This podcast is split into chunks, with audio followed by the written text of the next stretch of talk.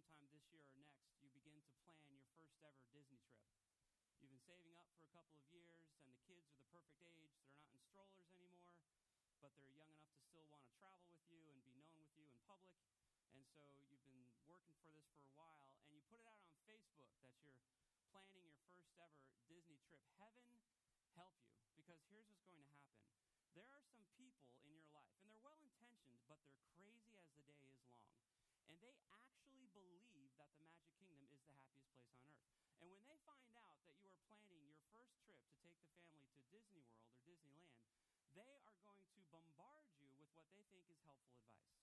And, but, and, and a lot of what they have to say is helpful because the, the Magic Kingdom is so expansive that, you know, depending on how much time you have to spend there, that your experience really will matter on what track you choose and what kingdoms you go to and where you stay and do you do the meal plan? Do you not do the meal plan? And so it's helpful to talk to these folks, but what they don't realize that they carry with them, it's like a contagion, is this unbridled, wacky enthusiasm. It's like they're too excited.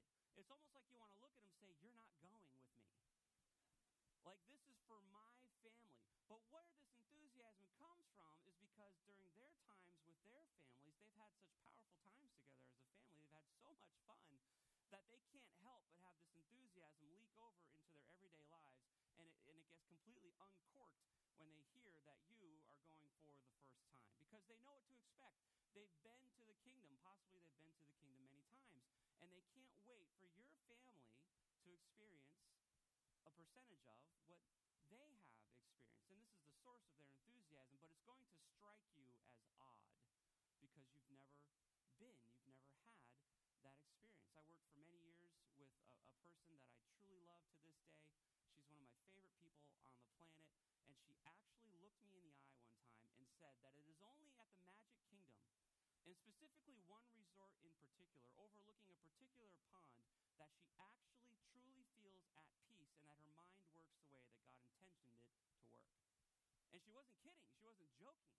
And that, that's the kind of enthusiasm that people associate with their experiences with the mouse, with the magic kingdom. God help you when you go to plan that first trip because you're going to experience the unbridled enthusiasm that friends in your life have for the experience that you're going to have. And maybe you'll go and have that kind of experience, and maybe you won't.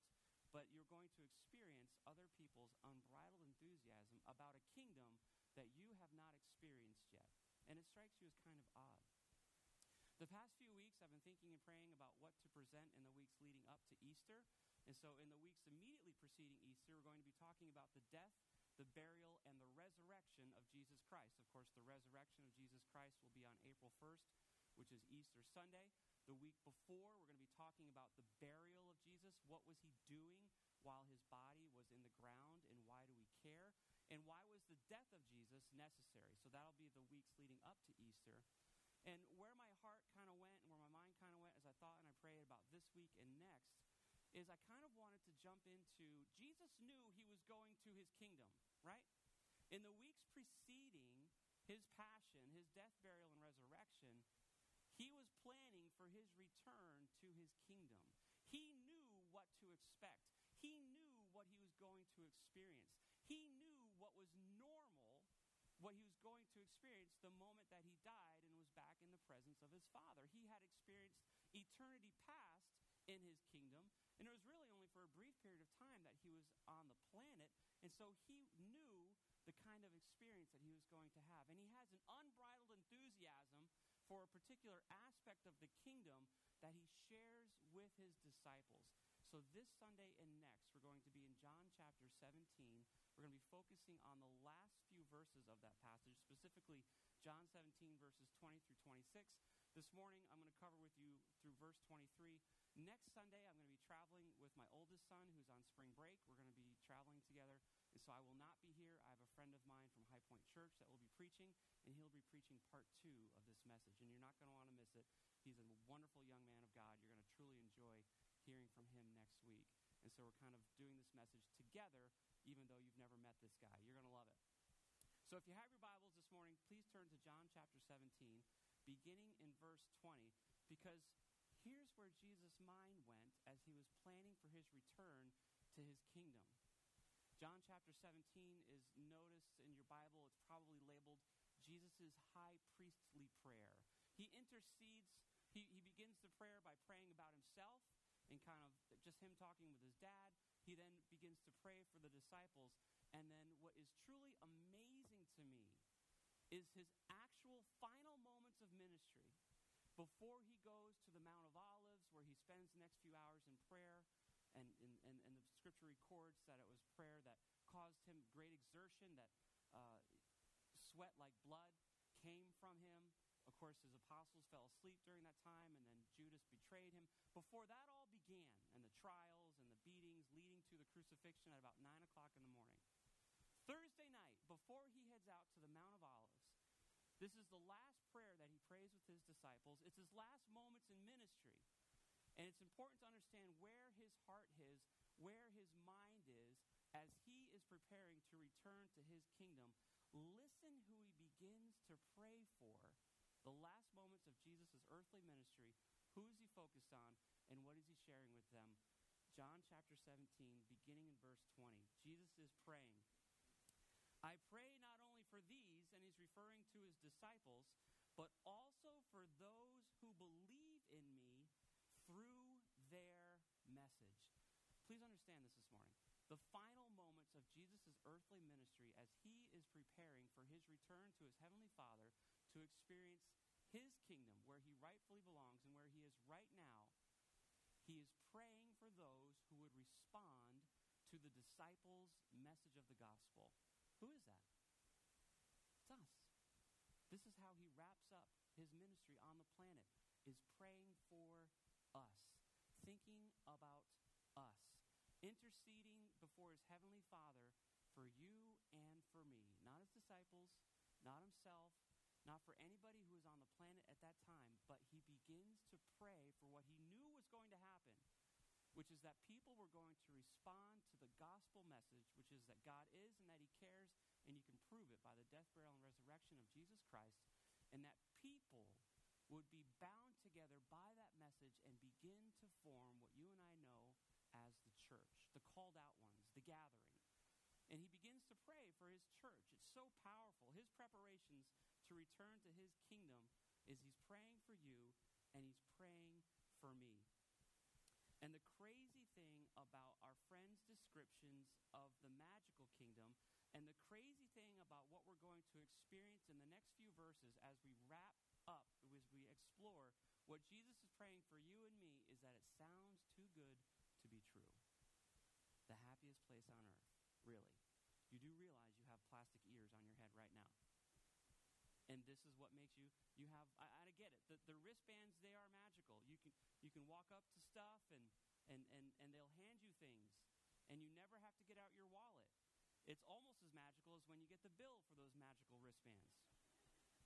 But to be that dad that looks at your children and says, "Hey, if you feel like having a snack, go snack." and they can it is a little bit magical i get it but so is the bill that comes with it the problem that we have with the magic kingdom until we've had a chance to make our own opinion about it is that it sounds too good to be true what jesus is about to drop on us sounds too good to be true it's nothing we would have asked for for ourselves and yet he spends some time praying this for us so let's jump into what he's actually praying for the church picking up his prayer in verse 21 May they all be one. Okay, let's stop right there. That sounds too good to be true. Have you met yourselves? May they all be one. Part of what makes the church so amazing is that we're so different. We all have different experiences. We all have different ideas about what it means to worship the Lord and how to engage with Him. We all come from different family backgrounds. And it sounds too good to be true that the church would be known for being one. But this doesn't slow him down at all. In fact, he goes on As you, Father, are in me, and I am in you, may they also be one in us, so the world may believe that you sent me. Are so pronounced. Our personalities are so pronounced. Our opinions are so pronounced. Our experiences are so pronounced that when we actually come together and act as one, it must be a Jesus thing, and the world says, I think I need to look into this. That's what he's saying here. May they be one, understanding that you created us to be different. There's never been anyone like you, there's never going to be anyone like you. We are in our own persons incredibly unique and special and cherished and loved. And the Bible actually teaches that we have our own set of spiritual gifts that nobody else has ever had our particular mix of before, that we have a calling on our lives to serve the kingdom of God through our local church, that nobody's ever had that exact blend of that calling before. Yet, in that uniqueness, when we come together, it sends such a powerful message about the power of Jesus Christ. It's almost like the unity that the Father and the Son and the Holy Spirit have experienced together from time immemorial until time ends and then beyond. This is what Jesus is praying that the church, in all of our uniqueness and all of our idiosyncrasies and all of our personalities and all of our opinions, that when we come together, we would actually be known for being one in purpose and in intent, intent so powerfully that our community just can't help but say, God must be doing something. If you take a bird's eye view of, of what I now consider to be a normal Sunday morning, but let's say it's your first time witnessing what happens on a Sunday morning. And I've had people comment on this who have visited River Church for the first time. I've had people who have mentored me and coached me and helped support River Church. Every once in a while, they'll come and visit, and they always say the same thing. Josh, it's amazing how everything comes together and you don't say a word. Like, I know. It all starts in a 7 by 14 trailer that's sitting off campus somewhere and it all ends up looking like what we consider to be normal. Every piece of equipment here, every piece of equipment out there, everything that the children are experiencing, the programming. And yet I don't say a word. And if you watch from a bird's eye view what we consider to be normal on a Sunday morning, you will see individuals going about their tasks, arriving early and doing the different things. And nobody, you know, if they're saying anything, it's just kind of catching up with their friends. Nobody needs to be told. It all just kind of happens. How do you explain that? Well, obviously, there's been some training that has taken place. But the reason that the training has worked is because when the people come here early on a Sunday morning and stay late after church and, and put it all back in the trailer, the exact same way it came out. So that a different team can come next week and there's no surprises for them in the trailer. It's amazing. The reason that it works is because when these people come together on a Sunday morning, they all have the same purpose, which is they want to honor and glorify Jesus Christ because he made a change in their life. And when you have somebody who's focused on that, when you have somebody who appreciates that, when you have somebody who understands what it means that Jesus left his kingdom where he was in perfect fellowship with his Father and the Holy Spirit, spent time on earth, and then returned to his kingdom and left the church as his presence on the planet through the power of the Holy Spirit, you got to do something about that. And what it actually looks like here, at least on a Sunday, is people who have responded personally to that message, who are knit together in their hearts because they hold the gospel in common. They want the community to see the power of their unity, even though they all come from different homes and different towns and have different tasks. You don't have to tell them what to do, any of it.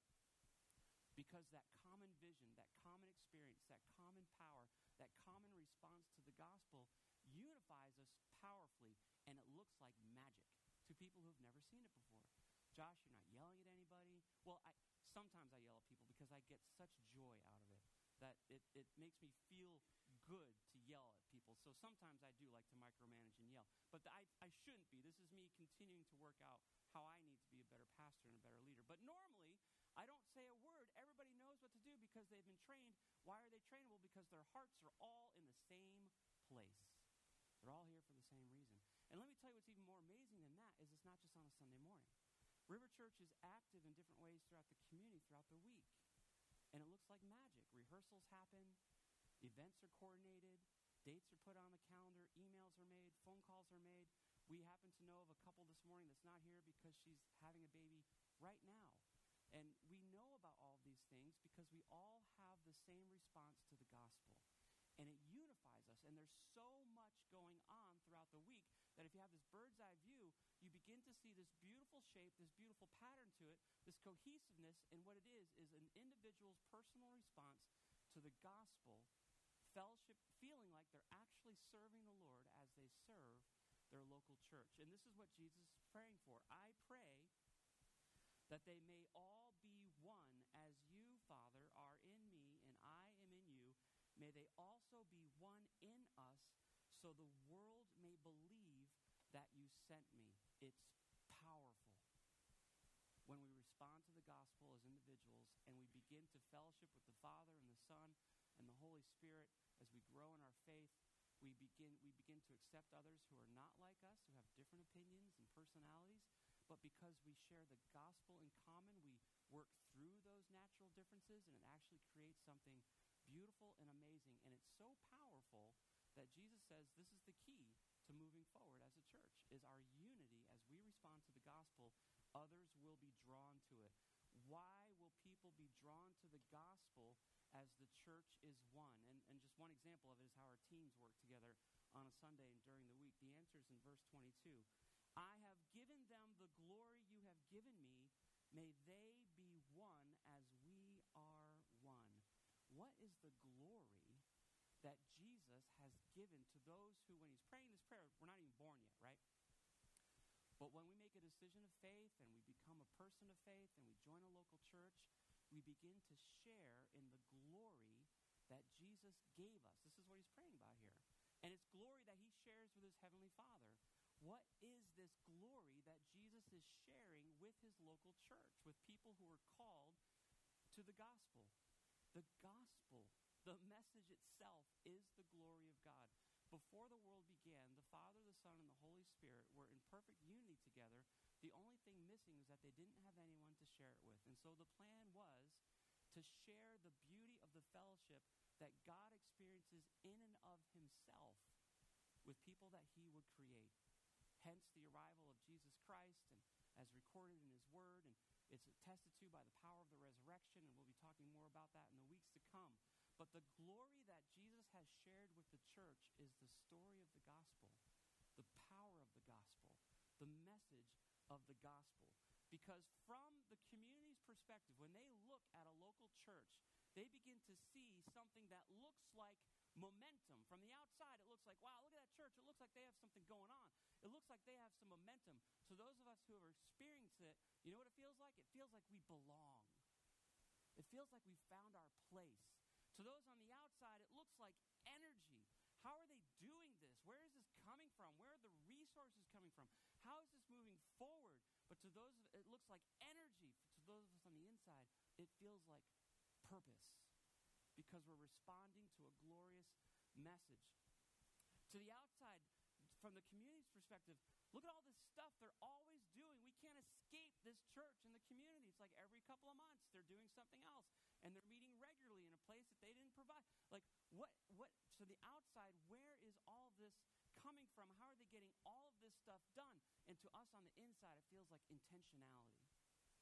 And the difference is is we have responded to the glorious message of the gospel and in so doing it we are proclaiming it and to those who are on the outside who have not responded to the gospel yet, it looks like it looks like momentum.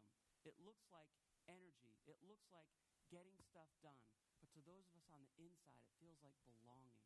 It feels like purpose. It feels like intentionality. It feels like I'm coming alive in a new way as God is pouring his power through me to be a part of this team that is expanding the power of the glorious message. This is what Jesus is praying about. The message is glorious because it started in eternity past. And as we continue to move forward as a church together, that message is broadcast week by week and day by day. How does this message actually move forward? Verse 23, as I wrap up our time together here this morning I am in them and you are in me. May they be made completely one, so the world may know you have sent me and have loved them as you have loved me. Interestingly enough, earlier in this prayer in John chapter 17, Jesus says, I am not going to be on the planet anymore, but my disciples and my church is. If the world is ever going to experience the power of the unity that is to be in the kingdom to come, that God Himself experiences, the Father, Son, and the Holy Spirit, they're going to have to experience it through the church. And how is the church empowered? How is this gap between this earthly world and the heavenly kingdom breached? How is it spanned? How is it crossed? How is that distance closed? And this is what happens every time. And if you notice in this verse, he's basically repeating what he said a couple verses before, except a few verses before, he says, May they also be one in us, so the world may believe that you sent me. And this time he says, So that the world may know that you sent me. What spans the difference between observing a church in a community and believing that they're doing good things and knowing that there's a church in a community and actually becoming a part of the message? Sacrifice spans the gap, right? That transition from Jesus' earthly ministry to his continuing heavenly reign, there was a sacrifice in the middle? And we we celebrate that. We refer to it all the time. That's why we're going to take three weeks to take a look at the death, the burial, and the resurrection of Jesus Christ because that sacrifice spanned the gap. And so as the church moves forward, we have this glorious message and we move forward together as a team, and people can observe it, and people can engage in it, and people can hear about it. But the difference between believing that it exists, yes, there is a church with a people and God is doing a thing, and knowing that there is a church and being a part of it, is that the church moves forward sacrificially, following the model that Jesus Christ gave for us. Hence our time of communion this morning, right? He said, Do this in remembrance of me, remembering the sacrifice that I made for you to close the gap between heaven and earth. Because Jesus is not on the planet anymore, but through the power of the Holy Spirit, the church is. And as we move forward sacrificially with our time and our resources and our energy and our hearts sacrifice that was modeled for us, we close that gap. And the glorious message moves from believing that there is a glorious message to knowing that there is a glorious message because the church has led the way with sacrifice. And so this morning we remember. We are empowered by remembering as we take communion together this morning that Jesus closed the gap. He spanned the gap between his heavenly kingdom, which sounds like it's too good to be true. That different people from all walks of life would experience a degree of unity like the Father and the Son and the Holy Spirit experienced together. Yet this is what his thought was before he went to the cross. His last moments in ministry was him interceding for the church that we might understand and embrace and model the glorious message of salvation centered on faith in Jesus Christ and move forward as the church makes sacrifices. We find this morning, uh, we're going to take our guidance from the Apostle Paul in 1 Corinthians chapter 11. Um, however, before we get there, though, I'm going to ask, I'm going to pray over the communion elements. We are double cup communion church, which simply means you'll take two cups at once, and the bottom cup is a little tiny piece of cracker, and the top cup is a little drink of juice. And if you're wondering if communion is for you, it's very simple. Has Jesus closed the gap in your life? Have you accepted Jesus Christ as your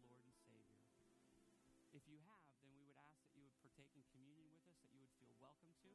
If you haven't, I would simply say, why not start now? Because that gap is spanned by acknowledging through a decision of faith our unworthiness and His worthiness. And closing the gap can be as simple as something like this Heavenly Father, I know that I do not deserve eternity with you. I do not deserve the kind of unity that you experience all the time with your Father and the power of the Holy Spirit. I do not deserve to be accepted as a member of a local church. I don't bring anything to the table. But Father,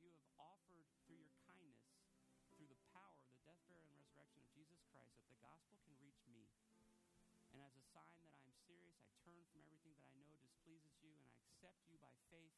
I want to be a part of that glorious message. I want to be a part of your people on this planet. I want to be a part of broadcasting this glorious message. I'm willing to make sacrifices, Father, to make that happen.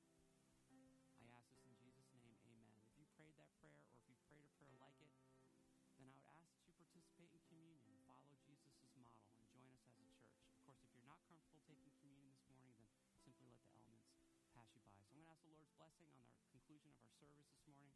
And uh, the guys are going to play for us a little bit, and I'll come back together, share with you one final passage, and then we'll take communion together this morning. Would you join me as I pray? Heavenly Father, it blows us away that as your son is heading out the door to give his life, he's praying for us. In faith, he knew the power of the message that the disciples had in the core of their being. They didn't know son, they began preaching their hearts out. And people responded, and people responded, and people responded, and the power of your spirit dropped on those people, and they gathered themselves together. And it's so powerful that it hasn't stopped, nor will it until you call your church home. So, Father, in